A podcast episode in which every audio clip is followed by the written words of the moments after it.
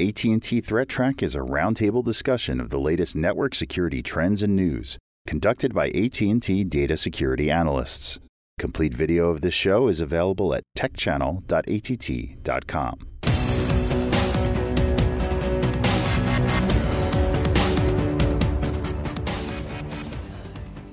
Hello, welcome to AT&T ThreatTraq for December 15th, 2015. This program provides network security highlights, discussion, and countermeasures for cyber threats.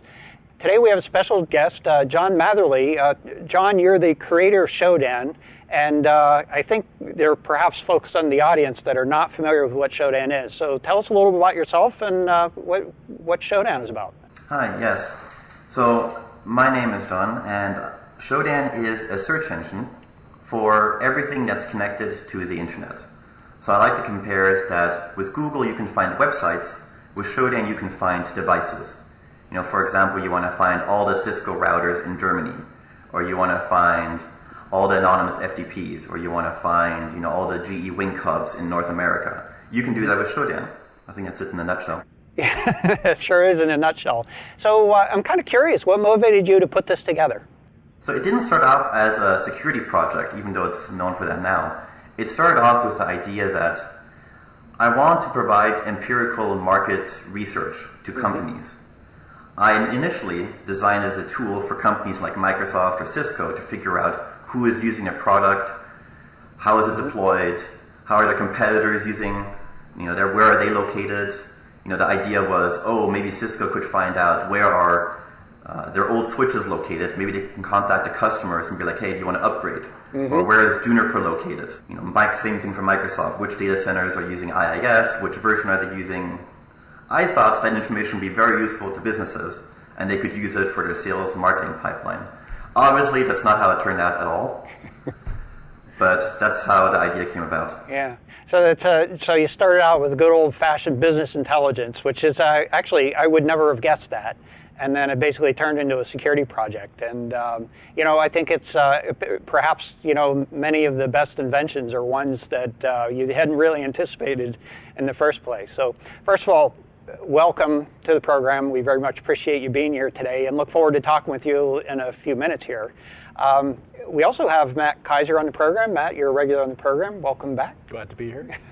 and we have Manny Ortiz. You're uh, becoming more and more regular. Uh, that's so right. That's right. Thank welcome you. Welcome as well, Ma- Manny. And uh, I'm Brian Rexroad. and uh, so let's, uh, John, let's go back to you and uh, discuss a little bit. You know, at, I think we were discussing a little bit before the program started. You know, Internet of Things or things that are connected to the internet. Obviously, you're in a pretty good position to understand what's connected to the internet. And I'm kind of curious what your observations are in terms of uh, Internet of Things and where you think we're going to be going. So the Internet of Things has been around for a long time before people really became aware of it in the past year. Mm-hmm. Um, before it was called you know, industrial control systems. The idea of things being networked is not new. It's very old, actually. A lot of businesses want to have it for the same reason that customers do. The basic idea is you want to be able to manage everything remotely. You want to be able to see, you know, your, your house remotely. You want to be able to open your garage or close your garage remotely. And the same thing applies to businesses. You want to be able to collect information about your factories remotely. You want to be able to fix things remotely. So everything is moving remote for obvious cost-saving reasons, right? You don't want to send out a tech guy to every location. You don't have to drive home to lock your front door. You should be able to do everything remotely. Mm-hmm. And everybody sees the advantages. It's obvious, right? And we've seen a huge, huge surge in the consumer devices for IoT now. And they're becoming over counter. You can buy them everywhere. You know, it used to be they're expensive and you have to buy them online. Nowadays, you can go to Home Depot and they have a section on IoT. It's so insanely accessible. I, I looked at light bulbs recently. You can buy these smart light bulbs for like $10 now. Mm-hmm. That's insanely cheap. So it's becoming a lot more affordable. On the same side, we're seeing because everybody sees the potential in IoT. Everybody wants to be the platform for IoT. They're all rushing to market. They all want to be first. You don't want to be second or third. You want to be first. You want to be a platform that everybody works against. The flip side of that is that we're seeing a huge amount of security problems pop up all across the board. I mean, IoT right now is like shooting fish in a barrel. Like any IoT device you look at, you're going to find at least dozens of problems. I remember when I was looking at just I was scanning everything in my house. You know, it's the first thing you do when you start looking at IoT. What do I have in my house?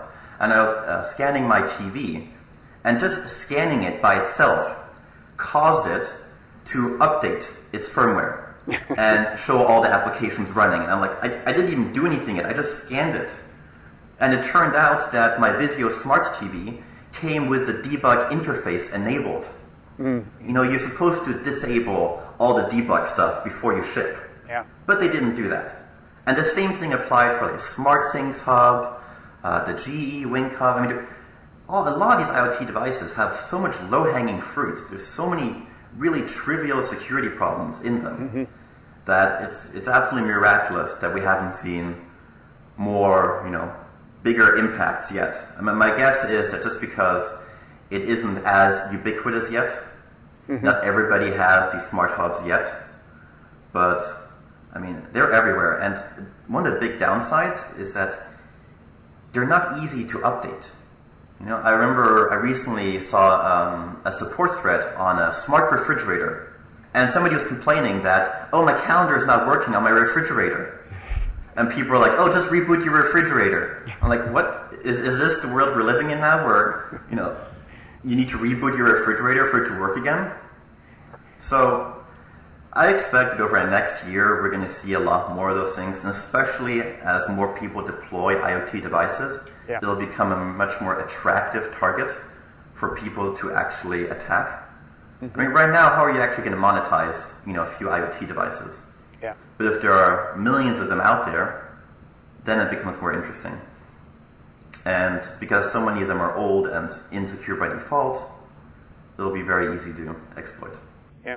Well, just a couple of comments on your. Uh, you, would mentioned that uh, you scanned your network and it caused your television to update. That's actually encouraging to me. I, mean, I, mean, quite frankly, I mean, you know, obviously that's not that's not the exact desired behavior, but at least it had the capability to do, to do a software update, whereas a lot of the devices uh, don't even have that capability.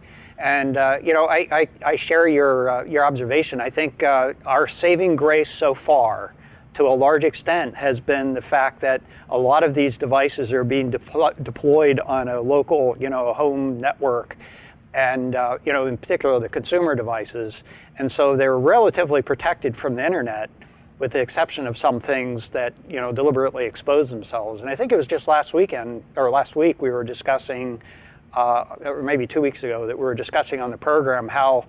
You know, if the user interface to the browser becomes more user friendly on you know on uh, web-enabled televisions, then that will expose the browser to any uh, exploits that are associated with that. So, in addition, John, to your you know from the network perspective, the uh, the security issues that exist on these devices, uh, I think we're going to see some you know sort of user end or you know malicious download type things that that will pop up as well. The thing that's going to be an issue with these IoT devices is that there's always going to be, because of the nature of IoT, there's always going to be that that notion that you have to be able to get to that IoT device yeah. from over the internet. Yeah. Right. It's that you know it's that convenience of being able to you know check in at home and make sure mm-hmm. that my lights are off, that I close my garage, that I you know I did all those things. So you're so you know that protection behind your you know being behind your your local network mm-hmm. is great but there's always going to be that that that hole, that the little, motivation to yeah. be able to hit it from anywhere. Yeah, yeah. And yeah. some some providers are doing that with a cloud-based service where you log into them and then your, yours is always sending up to their cloud. Yeah. But I think we're going to see. I, I, agree with you. We're going to see the same thing that we've seen with those security camera DVRs, where the, the, the, killer app is not to be able to see what's in your cameras from within the mm-hmm. building; it's to be able to check it from home before you go to bed. Yeah. So I, I totally agree. Once the holes are punched, that that security is really not yeah. There. Now, John, one of the first things that you pointed out, and you know, I, I guess this had kind of slipped by me. I, I, I kind of recognized the low cost aspect of this, but I think you were right on the money saying, you know, the, the real, you know, a real push here is to be first to market. And to be first to market, at least in the current market space, to be first to market with perhaps not such a good product is probably still, from a market perspective, still better than uh, actually, you know, trying to work through the kinks and making sure that the security tests have been done and then going to market. And um, you know, in some respects, and if you if you if you sign up to this sort of the the agile development approach, that may not be terribly bad, just so long as you have a means to to do a good job with the update. So, I don't know. Have so yeah, but one of the big differences with IoT is how often do you replace your refrigerator? Right. That's exactly. Know, how often do you actually replace yeah. appliances? How often are you going to replace your garage door? Yeah. Are you going to make sure your garage door is patched? you know, we don't have the same sort of visibility that we do into our regular computing devices. Mm-hmm. That doesn't exist for IoT. That's absolutely and true. Another thing that I don't really hear much about, but I don't know whether customers just don't care, but privacy. You know, with all these IoT devices, they're really chatty, they're really noisy. They, they send all this information about you, about your behavior, about everything in your house mm-hmm. over the internet to some third party who may be processing it more and more. I mean, there was a big incident where they had their smart TV constantly listen to everything in the background. The idea was the feature of the TV was that if you say Samsung, I want to watch a sci-fi movie, it'll automatically pick that up and whatever show you Firefly or mm-hmm. you know Avengers or something. But the data that you were transmitting didn't just go to Samsung; it also went to other third parties. So there's the whole privacy aspect as well that is really totally untackled at this moment. Everybody's just very willy nilly about sending data around, doing whatever they want. But who owns that data? What happens to it once it goes to one of the vendors? Uh, especially as a business, if you start using IoT devices, this is, I mean, a huge liability. Yep. And I would expect that moving forward, I know in Europe they're already trying to create some legislation mm-hmm around you know, privacy policy for TVs and other IoT devices, but that's a bit of a Pandora's box. I would expect that the um, you know if the if there's an attempt to put legislation around every sort of scenario, that's going to be a very difficult proposition. You know, I, I think I, I, agree with you. I think there there are a lot of sort of willy nilly type things that are taking place. I think there are some industries, I, I, like speaking for ourselves, I know we're not willy nilly about dealing with, uh, with, with data and privacy information associated with customers. I think the challenge becomes that as new industries, you know, we've talked about televisions, the toy industry getting into these things, and they're making mistakes along the way. I mean, I, I, I personally feel that in many cases there really are mistakes, they're learning uh, activities associated with these organizations. And I think it really needs to mature to the point where, you know, basically the, the industry in general has a better understanding of how to manage data properly, you know, in terms of a security point of view, the privacy, you know, what customers' expectations will be or what they're willing to tolerate, perhaps is another way uh, of looking at it. And, um, you know, when free is actually free or if you're really paying some sort of a price that you don't know. Well, I think this is the same sort of discussion that we had, or at least we should have had with mobile applications. Where mm. you've got a whole bunch of personal information intentionally placed on the device because it's convenient to have it there. Mm-hmm. Um, but what the you know what your the different ad providers are doing on your phone and what other yeah. what permissions you've given those applications to do with that data, it's still kind of a it's fuzzy to most users, I think. Yeah. Well, I think it, it, to your point, we have had the discussion many times, not perhaps recently, but certainly this whole notion around free apps aren't free. Mm-hmm. You really should try to understand why why those apps are there, mm-hmm. why they've gone through the trouble to put them on the market, and uh, if they're not charging you money for the app, you're paying somehow. Oh, damn. But and again, in the IoT space, you've yeah. definitely, I think, you've definitely paid money for the device for the functions that you're expecting, like a Perhaps television. So. It can I be a little watch, more misleading. You're right. I want to watch television on it. I want to play my video games through it. Yeah. I never thought that it would be recording the things that I say in the room or the TV shows that I watch. Mm-hmm. That was never something that was ever on the box. So mm-hmm. to me, that that's worrying. Yep, absolutely. All right. So uh, anything else you want to share in terms of what you expect to see in the future here, John? No, I think the normal trajectory for all these industries is as they grow, more compromises will happen. They're going to be definitely more impactful on the personal lives of people just because they're connected to physical things. And if your garage door gets compromised, somebody can open it. So it'll be a different sort of experience for people when they get compromised, but otherwise, I just expect it to become more interesting as a target over next year. Right, right. So, are, are you willing to share with us any insights into what's to come for Shodan in the next year? Well, them just more data, more devices. There's always something new coming out. And that's pretty much a trajectory. Just more, de- more information, faster. All right, very good. And uh, I actually find that the, service very useful. So uh, once again, thank you for joining us, and, and, please feel free to continue discussion with us as we go. But we're going to go over to Manny here and uh, talk a little bit about what you forecast for the next year or so. Yeah. So, uh, so you know, thinking through sort of you know what what to forecast for 2016, and I think there's quite a few things. And you know, we were talking before. I think there's a huge list of them. So we tried to whittle it down to a couple of things. So mm-hmm. the, I think the thing that popped into my mind was the potential for an increase in cloud-based compromises. Mm. Um, you know, as we know that the you know cloud is becoming you know it's it's already a huge buzzword. It's only growing you know more and more each day. Mm-hmm. Companies are moving to it more and more these days. Mm-hmm. So obviously, you know, it's going to become a bigger target, um, and we know that they're moving there because you know it's cost effective, it's yep. easy to deploy there. So there are a lot of reasons why companies are moving to it. We've you know seen some uh, some statistics about you know 87% of enterprises are you know trusting the move into the cloud. I mean mm-hmm. that's a huge number. It's a huge number, and that's up from 60% in 2013 and 71% in 2014. So that number is just climbing. So it just, in my mind, makes sense, and I think it's, you know, it's not a big revelation here, but I think it's, you know, we're seeing that that move to more and more people being out there. Mm-hmm. Um, so what does that mean? That means that now companies are trusting the cloud with more sensitive data. Mm-hmm. And We've got more sensitive data in the cloud, so what does that now become? A richer target, right? Mm-hmm. It's now got juicy data within it. Um, so obviously, you know, when you've got a, now a, an environment that has, you know, more valuable data in it, mm-hmm. it it's going to become a bigger target. And I think, yep. you know, I think that's just going to keep moving in that direction. So, mm-hmm. and the problem I think that we're going to see is that companies, I think there's a notion today that company it's a it's a false notion that companies believe that moving into the cloud is actually more secure. Mm-hmm. Or like secure well, by assumption. Right. Yeah. Yeah.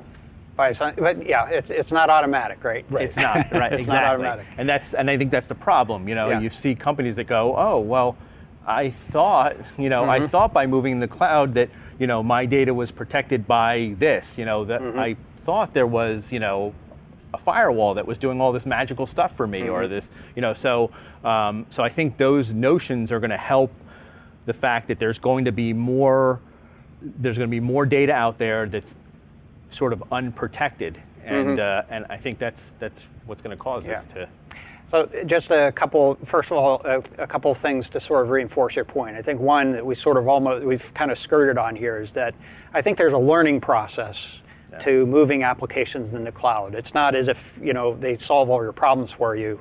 And as we've discussed many times, you know I think uh, Jim Clausing hosts some things in the cloud. You really have to have a good understanding of who's responsible for what yeah. in that cloud environment. Make sure that you understand your responsibilities and are, are paying attention to that. You know, I, I think an as- another aspect of this is that when you start to look at um, intrusion detection or you know, the monitoring that's necessary to see if there is a problem with your cloud environment. It takes some a little extra effort. It's yeah. not as if you can just go and grab the logs off the log server that you don't have access to because your cloud service provider perhaps isn't doing that. Right. And a third observation is just because there's a cloud service provider doesn't mean that they're making money and investing it properly. so, you know, it's a very competitive business. And uh, we need to recognize the fact that some of them, at the very least, are going to be cutting some corners, and you really need to make sure that you're going to a, a reputable service provider to host those applications. So that's, I think, reinforcement. So now I'm going to pick, make the counter argument. Okay.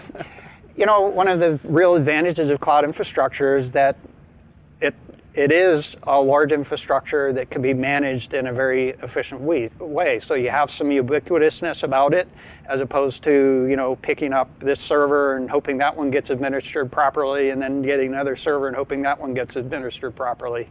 So there are some opportunities to actually, in my opinion, have a more secure environment. But uh, I, I tend to agree with you that we're still in the learning phase, more sensitive information. And I think to John's point, by the way, another aspect of this is that one of the promises of cloud is to get product services to market quickly. Yeah.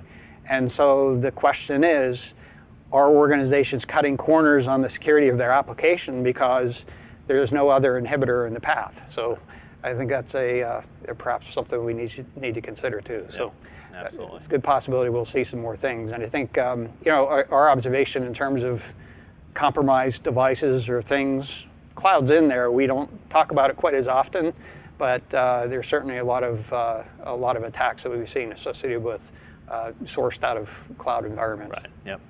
Yep. Some. Yeah, actually, um, yep. there are a lot of problems that are unique to the cloud environment that I don't see on people that have colocation or manage their own servers.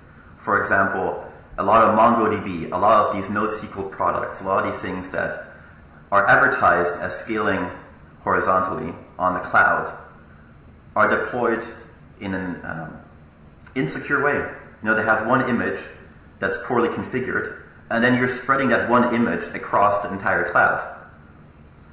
So there are lots of instances where people put their entire databases, their entire infrastructure on the cloud mm-hmm. to the public without knowing that. Uh, I agree that they believe there's some firewall, some managing that's going on by the cloud, that they might be doing that for you, but they're not. You know, if you're managing your own servers, you have a system administrator, you have somebody who is a go-to person, and if anything goes wrong, you know, you can talk to the guy. But with the cloud, it's a bit more amorphous. You know, developers deploy things, and so yeah. I agree that the cloud is a unique environment. You know, John, I think you picked up on another, uh, perhaps an important dynamic that is perhaps, I, this is the first I've heard of it, but I think you're probably exactly right on par. That is that team dynamic between the traditional system server administrator and the application developer changes entirely when you move into a cloud environment. Yeah. Suddenly, the system administrator might be completely missing. Yeah. And, uh, and so now the application owner has to have much more cognizance of what it means to implement that system in a secure way. And, I, and John, I think uh, I agree with you as well. You point out that uh, sometimes applications are put out there, whereas uh, take an administrative interface in an enterprise environment, that part would tend to be segmented off internal to the enterprise and just the services that you want out on the internet to be to be opened up at the firewall. You put it in a cloud environment, there's no firewall there. They might think there is one, but there's no firewall there. And next thing you know, the system administration interfaces and all kinds of other services that may not have been locked down are uh, are also exposed to the internet. So very good observations you know, I've been sitting here listening to you guys, and I'm trying to come up with a metaphor for how cloud and traditional IT are a little bit different. And all I can think of is, you know, when you talk about putting firewalls around things, I keep thinking of a castle with a knight standing guard. Whereas some of these cloud services are basically a motel where the guy throws the keys and says, I don't care what you do in there, I'm going to clean up when you're done. That's it. yeah. And, and you know, by the way, that's one of the I think important attributes to look for in a cloud service provider is one that actually has a good abuse management Absolutely. solution in place. And I've seen ones that have been quite good. I've seen ones that have been not so good. But um, you know, in many cases, they have it very highly automated. That if there is a problem and complaints come in, or if there's an issue discovered, that there is a process for managing that and getting it taken care of. So, if there's a right way to do it. Yeah, there's a right way to do it. All right. no, I was just going to say maybe you should have a maybe you should have a have a, a knight as your symbol, and that would help you in, in selling you know your your service, your cloud service being a little more secure using your analogy there you of, go. A, of a castle. So I don't know, maybe it'll work. All right, all right. So I'm going to give my forecast prediction for 2016, and you know, okay, I'm a little like Charlie Brown here. I, conf- I get confused with you know the uh, wishful thinking and and reality, but nevertheless, you know, I, I'd like to see, I hope to see a renewed emphasis on prevention technologies and security as opposed to relying, and I'm, I'm going to emphasize relying on detection. So there's been an awful lot of basically emphasis on, you know, gather threat intelligence and share that information and you know use that as a means to detect attacks against you and subvert those attacks and remediate the attacks and you know at best well perhaps at best if you can use that threat intelligence to actually block things from actually getting in that's one thing and i don't mean to uh, uh, by the way belittle the value of threat intelligence. I know Matt, you've been working on. I keep looking at you because you've been working on it a lot lately. But the uh, I, I, think there's still a lot of value in it. But I think it is more about who the attackers are, how they might attack you, what systems they might be targeting, how they might go about it targeting it. But the tendency to think that you can collect an IP address or domain names that are indicators of attack, I think is uh, a, a really a losing proposition and to be dependent on that. Mm-hmm. It may be helpful for finding things, but I think uh, we've observed that the more sophisticated attacker groups are already subverting those technologies. They have automatic domain name generation. They're using a lot of diversity in their infrastructure to be able to uh, to not use the same IP addresses over and over again. So I think what we really need to do is renew our emphasis on prevention that is putting the right protections in place, just as we were talking about with cloud, making sure systems are locked down properly and not getting too reliant on detection and remediation as our security strategy and things. So I, I don't know if it's a good forecast, but it's certainly my hope that the industry in general will, uh, will begin to emphasize that a little bit more. There, so I know you're waiting to say something here, Matt. No, I, I, tend to agree with you. I really, I realize there's definitely value in it uh, in collecting threat intelligence, but a lot of the time, what you're going to catch is things that have already happened. Things that and have already that, happened. At that point, it's already too late. And you know, I'd love to be able to say that we would take a look at, you know, grab threat intelligence and throw it into a blocking system right off the bat. But it doesn't work that way. Yeah. When you get this information, you have to do some due diligence. If you're going to do that, you have to vet it. Mm-hmm. Because the, the, the chance of false positives you could really shoot yourself in the foot. Mm-hmm. And if you start going down that road, then you start having to worry about categorizing the entire internet. And even with that, mm-hmm. you're going to be cutting it very thin. And, you know, if, if this website was categorized news and it's okay today, but tomorrow their, their ad provider gets hacked or something silly like that happens, mm-hmm. you'll never be 100%. You're always yeah. going to be dealing with a model and not ground truth. Yeah. You know, it, uh, uh, something you kind of uh, hit the fringes of, you know, to have stale threat intelligence information and to be if you have the ability to go back in time and see what happened then then there is a possibility that you can use that to derive new current threat intelligence information. That's true. It can but, be helpful but again you've got to dedicate the resources and pick and choose what you're able to yeah. look at. Yeah it's very difficult to do and um, again I, I, I guess again with my sort of my forecast here I think it's easier just to protect the system in the first place. yeah, I was just thinking the same thing. You know, prevention is much harder to do than to just you know set up you know existing protections. Yeah. So you know, prevention means you have to like you said, start plan for, ahead. Yeah, forecasting. Yeah. You have to start forecasting. That takes a little bit more thinking to do to start doing the prevention side of it. So, yeah. so with that, let's go to you, Matt. What's your forecast for next year? So my forecast for this for next year is really, and I'll be honest, it's an extrapolation of what I saw this year. And and that's the best kind of forecast. You're just not making it up. You get a See, I, am a wishful thinker. Line. I'm a wishful thinker. You're using data for your. it's it's not data. I wouldn't call it that. I'd call it reading a whole bunch of articles and coming up with a fuzzy feeling. But. I've seen in the last few years, just looking at the number of new point of sale malware families that are coming out and the continued development of the other ones, I think point of sale is coming to, it's going to be a big deal next year. I know that we're, we're feeling a little bit warm and fuzzy about the new chip and signature, and I will mm-hmm. say chip and signature and not chip and pin because it's an important distinction that we don't have PIN in the United States. But I think that it's it's where the money is, and if mm-hmm. you know we've, we've got things like Zeus you know, attacking people doing their online banking on their own machine, but I think that there's a bigger, not a bigger, but a juicier target surface on point of sale systems, in particular small and medium sized businesses. Yeah. People who don't have a dedicated IT staff to perform that kind of you know due diligence and say, is this configured the right way? Mm-hmm. And a lot of POS is being done by shops that'll do it for several different you know restaurants or stores, and they'll set them all up and they'll leave RDP open so they can go back Mm-hmm. in and make the changes that need to be made because it's convenient for them. But it doesn't mean that the system is secure, and in fact, it can leave open holes. So if you've popped the RDP password for one of this customers, um, one of their customers, you've got 20 other ones most likely if they're doing it. It's a possibility. So- certainly a possibility. And I, it, it worries me. I know that as a, you know, as a consumer, I'll go to places, I'll use my credit card, and I'll take a look at their POS, and I'll think, you know, I bet that thing is running Windows XP, and it hasn't been patched in a year, Yeah, but I'm still going to pay for dinner at this restaurant. Mm-hmm. So to me, I think it hits a little bit home.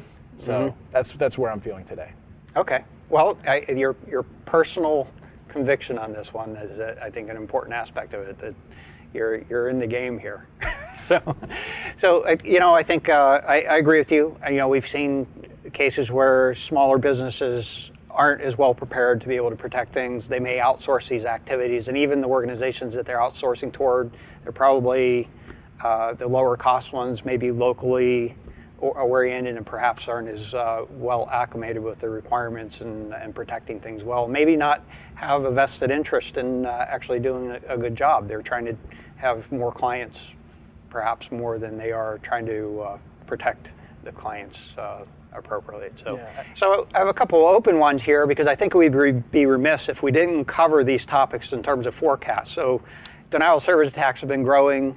Uh, there's been a growth in, you know, extortion attempts using denial of service attacks. We see a lot of situations where uh, video gaming activity is uh, just really a motivator to try to knock out your opponent in video gaming. So if you can knock out your opponent for a period of time, you know, denial of service attack services have become so easy to procure. Spend a few bucks, get a, uh, you know, minutes or hours worth of uh, attack capability. What do you, are, are we, has it peaked out? Do you think it's uh, going to go up or down? John, let me, uh, I'll, I'm going to toss this one to you first and see if you have any thoughts on the matter. Have you been tracking this topic? Sure. Well, I'd be surprised if it went down. I wouldn't see a reason for it to go down. Yeah. The tooling has only gotten better. Now, for example, I was surprised that only, you know, this year and last year we've seen a lot more coverage of the NTP reflection attacks. I mean, that attack is ancient, right? It's been around, known for, um, I remember H.D. Moore to discussed like five or six years ago. I mm-hmm. mean, this is not a new attack in the security world Yeah. but the tooling around these things has improved mm-hmm. to the point where it's much more accessible. You mentioned video games.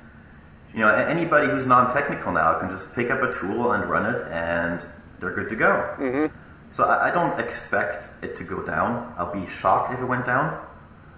I would only expect it to go up Yeah. especially now it's it's gotten cheaper to rent you know gigabit connections and everything else i mean infrastructure has gotten cheap mm-hmm.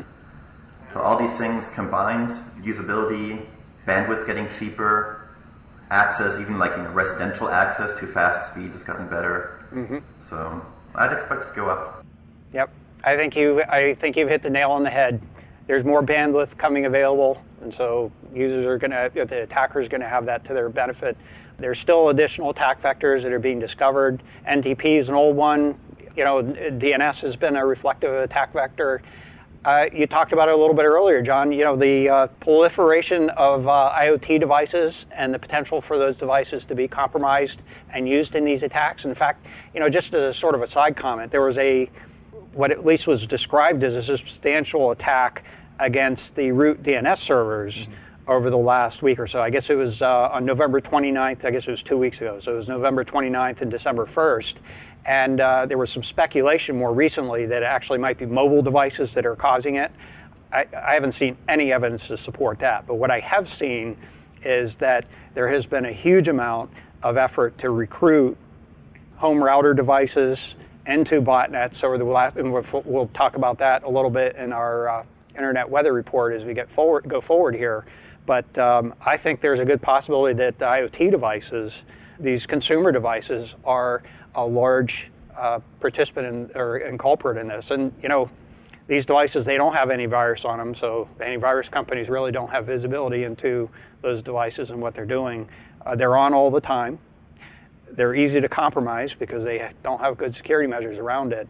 they really have a lot of the attributes that the attackers look for. And every time that we've seen devices like this that have been compromised, they have attack DDoS attack tools associated with them. So I agree with you, John. I think um, I think we expect to see some more denial of service attack activities, perhaps growing, perhaps some new vectors, but um, not uh, not relaxing at any any time near future.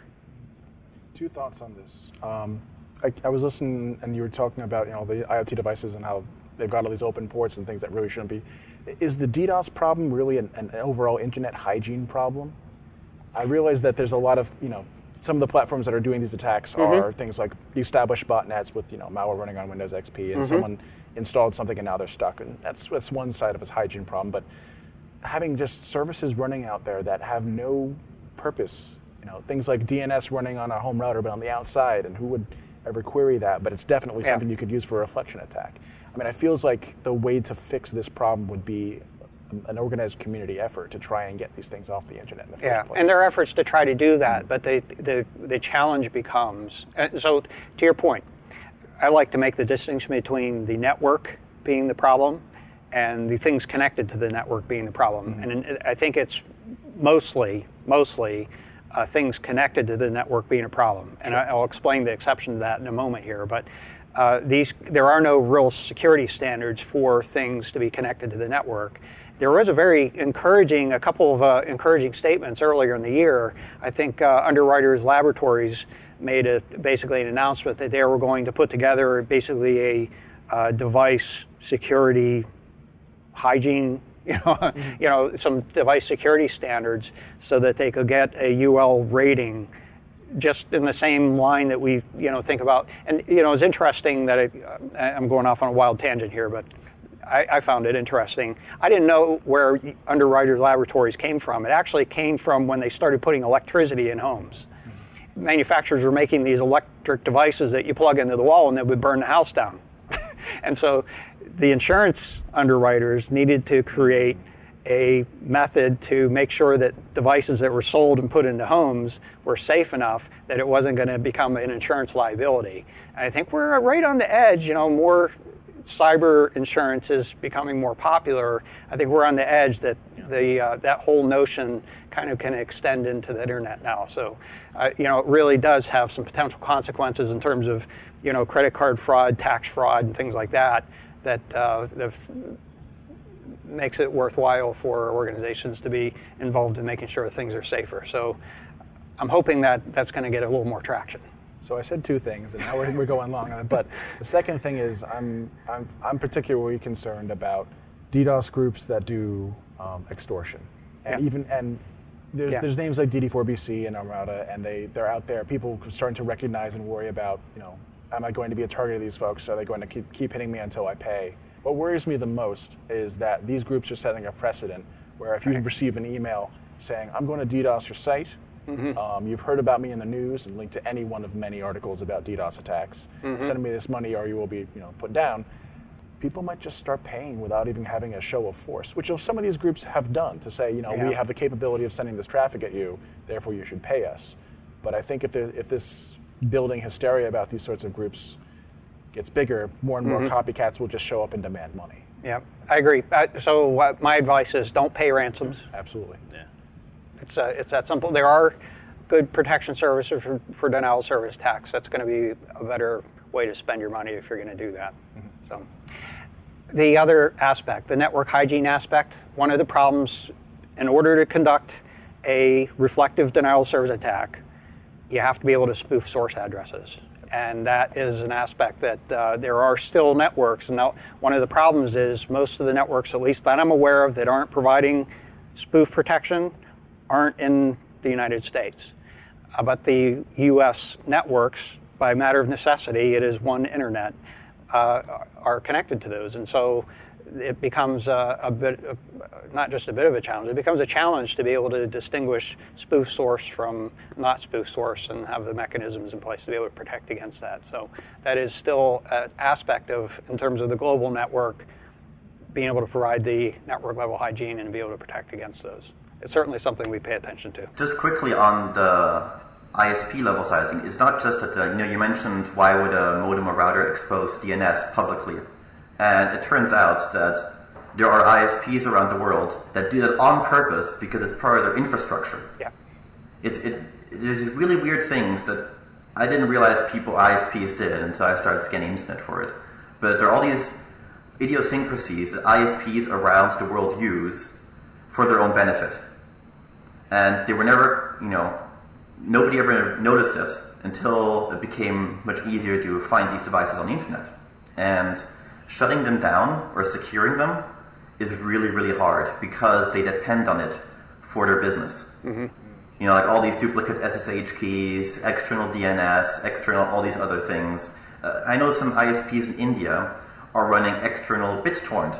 Like it, it's part of their feature. Mm-hmm. Uh, they advertise to their customers we were going to, you know, faster seeding. So, so they run their own BitTorrent network there. There are all these weird things going on around the world that if you're aware of them as an attacker, you can just leverage that. It's just free resources. Mm-hmm. And shutting it down is really, really hard. Yep, good point. So there are a lot of uh, countries that are still developing their networks and perhaps haven't learned the lessons that uh, are necessary to, to, actually, you know, be able to protect those networks. And it doesn't impact them enough to spend a lot of money yep. on security and totally revamping their entire thing. It's too expensive, mm-hmm. and you know, it just doesn't make financial sense for them to really make the change needed. Mm-hmm. So the last topic I thought we'd bring up for discussion here is the notion of destructive malware. We sort of emphasized this last year, and um, you know I guess it comes in two flavors that I see. There's ransomware, which is uh, you know basically for the most part it's been targeting individuals. You know, sort of spam campaigns, see who gets infected, and then as their files get encrypted, eventually you get a banner and then ask for a ransom. And then there's the more, what I would describe as more of a business concern would be what I would describe as mass destructive malware, which uh, they're not completely separated. So, Manny, what, what are your thoughts about this? So, I mean, I, I completely agree because uh, I, I think what do you agree of, with? A lot of a lot of the a lot of uh, you know since I've been on the on the show a lot more frequently uh, recently, um, a lot of the stories that I've actually covered have been in the realm of ransomware. So mm-hmm. I know for a fact that that's becoming a bigger and bigger trend. Yeah. Um, and uh, like you, I expect that to grow more. And and I think, like you were saying, the r- ransomware is is at this point at a place where they're they're attacking the the individuals. Mm-hmm. But we can certainly see that in the future that ransomware becoming more of a company, you know, a company gets targeted. Yeah. So, hey, look, you know, it's not, hey, Matt, I've got your data, pay me my $300 and you can have your data back. It's, hey, you know, company X, you know, mm-hmm. I've got, you know, 20,000 of your machines I've got now under mm-hmm. ransom. You know, I'm going to need right. X amount of dollars for you for me to release all this stuff for you. Yeah. So, you know, I, I see that as sort of the next level of where this is going to get to. Um, and that's going to be a, a, huge problem. Right. Well, it certainly is in a business's interest to be prepared for that. My, yeah. my hope is that it does not come about that way, but the uh, it, we we need to be expecting that sort of thing. That is that those that uh, anticipate the problem are going to find that they have less of a problem. What do you think? Well, I, I tend to agree that ransomware, in terms of uh, you know attacking, this sort of opportunistic, mm-hmm. destructive attacks are going to grow. I think there's yeah. we've shown that there's attacks have shown that there's a market for that. I've recently heard that there's mm-hmm. more attacks going towards Android uh, for ransomware. Yeah. Um, I'm not so sure about the, the targeted destructive attacks against companies, things like Saudi Aramco, Sony, et cetera. Mm-hmm. I'm not sure how to predict where that's going to go. I think those are all still special cases. They are. It, the existing cases have been very special. You're right. Yep. Special circumstances. John, do you have any thoughts on this? I don't know whether, I mean, targeting businesses would make sense if they really want to kick it up a notch, but mm-hmm. I don't know whether they're just going to keep sticking to the low hanging fruit because it seems like it's much easier to do that. that you, you know, compromising NAS devices. In small businesses, like you mentioned earlier, they don't have IT people, they don't have definitely no security person. Mm-hmm. So I, I don't know how they're going to make that decision whether they want to go for the easy targets or whether they want to go for the really you know high risk, high reward. Because mm-hmm. I have a feeling that maybe they're afraid to go after the big businesses because that'll definitely put them on another level in terms of you know profile and exposure and I mean law enforcement is going to crack down definitely much harder if uh, they talk if they focus one business versus if they just go after you know a few thousand mom and pop shops or you know individuals. Yeah, good up. Yeah, well, you, are right. Good observations there. That's uh, that's likely to be the case. You know, I, I guess um, you know one other aspect. I, I don't necessarily blame this on necessarily mal- malware technology, although I think the malware has gotten better. I think the real transition that's taken place is having virtual anonymous currency. Yeah, I was thinking about yeah. that. And it's the ability to, and, and this is true with the extortion DDoS attacks as well. That is, if you can if you can compel somebody to pay something anonymously, and you know the one thing that the big companies have is a bureaucracy that does not how to use virtual currency. Yes. so, I, I, don't know if that's a protecting uh, factor here or not, but it's certainly uh, something to sort of well, the, consider. I mean, point. Bitcoin gets a lot of the, the flack for that, but before that we had things like uh, Liberty Reserve, yeah. Web Gold, or something like that. There's there were a couple of predecessors to it. Yeah. I think that Bitcoin is the one that sort of started to make waves outside of that right. community, and so there was an interesting NPR story. Um, I'm trying to remember. It was it was about ransomware, and the, mm-hmm. the, biggest problem that the, the person who was infected with it had was figuring out what the heck Bitcoin was, where she should get some, mm-hmm. and how mm-hmm. she should send it.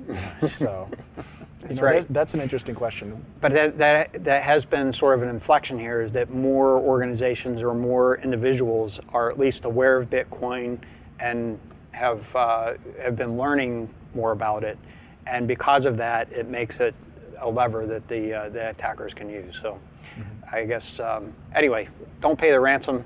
Be prepared for it. You're better off that way.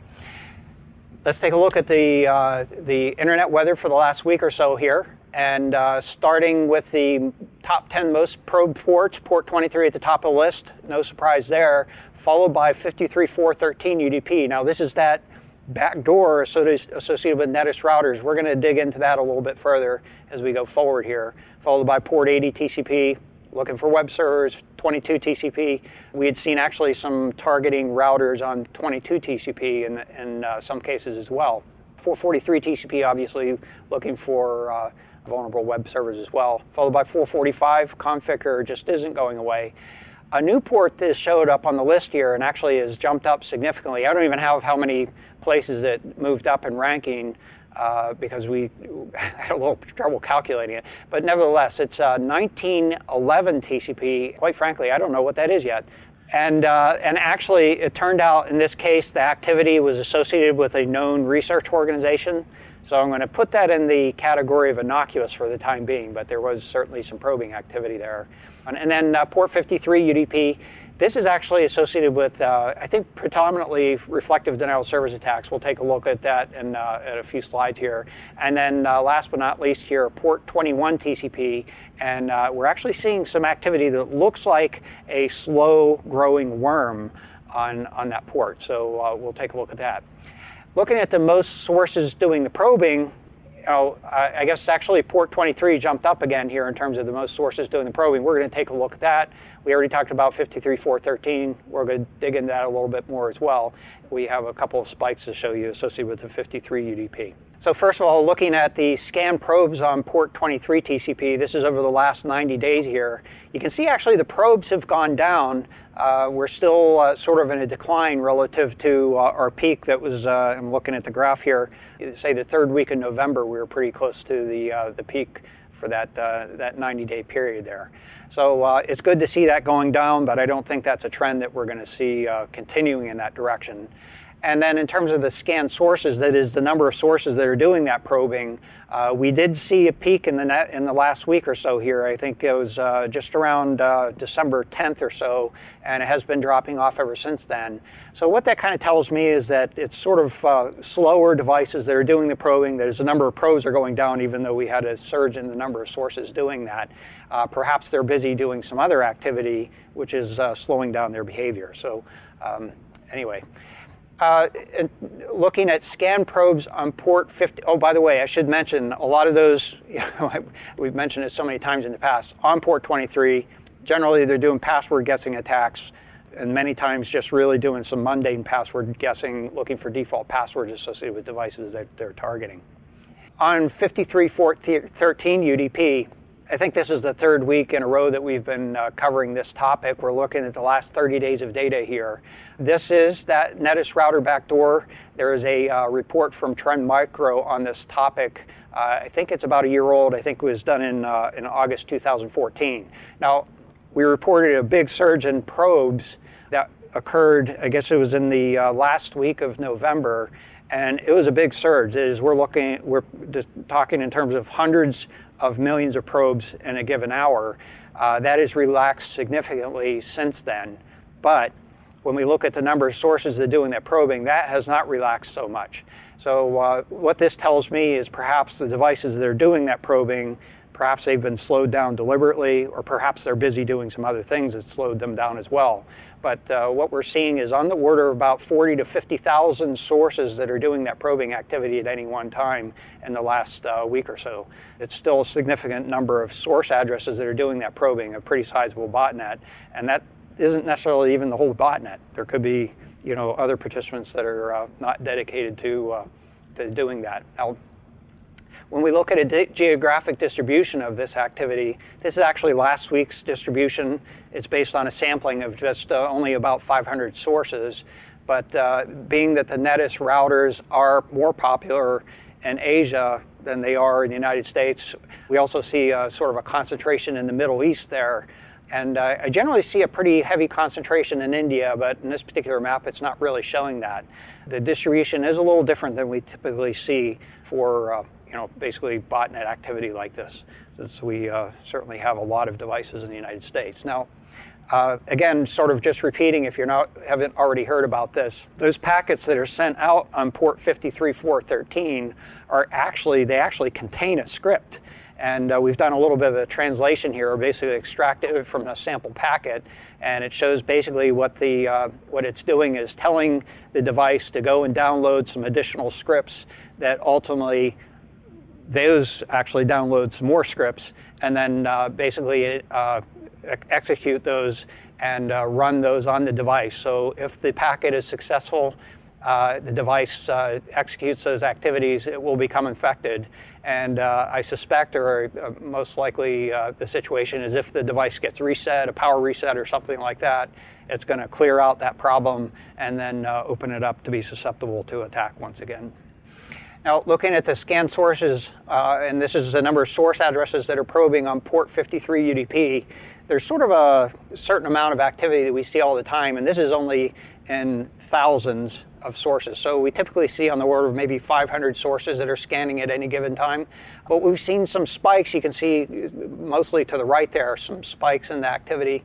That's actually activity associated with reflective denial of service attacks and I was able to con- uh, confirm this through some other analysis that uh, there were, in fact, uh, denial of service attacks associated with this activity. And then looking at the scan sources on port 21 TCP, this is uh, FTP file transfer protocol. Looking at the last 30 days, uh, we see a real telltale sign of what appears to be a worm that's growing. Most likely, there's uh, they, they, may be doing something to uh, find uh, permission flaws or something in these FTP servers. We're still investigating that activity, but over the last uh, week or so, basically what we're seeing is an increase in the number of sources and then continuing to increase of um, probing on port uh, 21 TCP, which really suggests that uh, more devices are being uh, recruited into that activity. Perhaps cloud devices, Manny. Looking at the geographic distribution of that activity, uh, we see heavy concentrations in India. I think that's sort of the biggest heavy concentration. Devices in Russia and the Middle East. Almost none in the United States, none in South America that we identified so far, uh, none in Australia. So this is a really biased distribution, perhaps language oriented or something associated with what's uh, with, with, the targeting. It could have, have to do with perhaps the address distribution or how it's doing that scanning. But uh, again, a very unusual distribution from at least from my experience. And then last but not least here, um, last week we reported a big surge in the number of sources that were scanning on port 2332 TCP. Uh, we're still sort of investigating their true cause behind this. Uh, we did see a lot of IoT devices associated with this, but we weren't really sure about why, you know, why port 2332. Uh, nevertheless, we have not seen a resurgence in that activity it surged up to about 37,000 sources that were doing that probing, and then it's basically done that uh, sort of that standard decay. There's still on the order of about 200 or so sources that we uh, are observing doing this scanning activity. And again, you can see the distribution here. I, have you have you seen the trend? There's an awful lot of stuff in the Middle East. lately it's been a, a, concentration and then we see some in China. So uh, we did sort of identify that this may also be associated with those Netis routers, uh, but it's not clear. Uh, you know, there's a possibility that those devices are getting compromised. Th- there's even a possibility that this is a sort of a P2P activity, but uh, it didn't seem like those TCP connections were really connecting. So um, it, uh, you know, we still need to investigate that a little bit further. So in any case, uh, that's our show for today. We'd like to thank you for joining us, and if you'd like to get in touch with us, you can email us at attthreattraq at list.att.com. You can find ATT ThreatTraq on the AT&T Tech channel on YouTube as well as on iTunes. And you can follow us on Twitter. Our handle is at ATT Security. And uh, John, do you have a Twitter handle? Yes, you can find me on Twitter at Achillean, A C H I L L E A N. And just briefly, I looked up because Shodan also scans for for for the 2332, and I have it marked as being used by Sierra Wireless, so telecommunications equipment, I think. Okay. So Sierra Wireless running right. Telnet on 2332. Yeah, so that's a it's a good possibility that's a, attributable to this or what they're targeting. And like I said, we're seeing a lot of probing activity, but not a lot of connections. So there may be a relationship that uh, between those two. Thank you for bringing that up. John, I'd like to thank you especially for joining the program today. It's been a pleasure having you. And uh, my only regret is that we weren't able to uh, meet in person here, but um, I'll take online better than better than not. Thank you, Manny Ortiz. Pleasure. Matt Kaiser. Anytime. I'm Brian Rexroad. We'll be back next week with a new episode, and until then, keep your network safe. Views expressed on AT&T ThreatTraq are those of the participants and do not necessarily represent the views of AT&T or any other person or entity.